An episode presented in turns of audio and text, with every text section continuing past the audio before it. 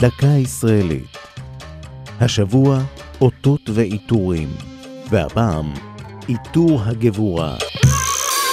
בדברי ימי ישראל בולטת במיוחד גבורתם של חיילים, חיילות, לוחמי מג"ב ואזרחים, שחירפו נפשם בהגנה על המדינה.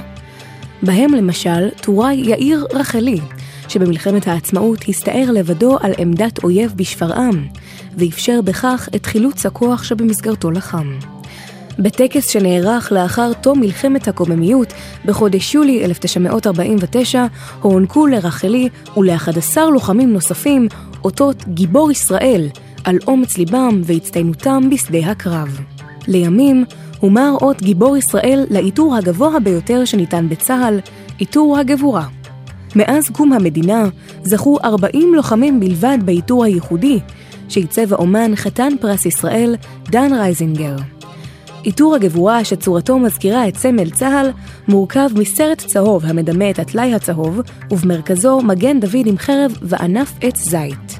בין הלוחמים המעוטרים בולטים במיוחד קצין השריון אביגדור קהלני על גבורתו במלחמת ששת הימים ובמלחמת יום הכיפורים, והצנחן שלמה ניצני שהשתתף בקרבות במבצע קדש ובמלחמת יום הכיפורים. הם זכו על תושייתם בשדה הקרב, הן בעיטור הגבורה והן בעיטור המופת.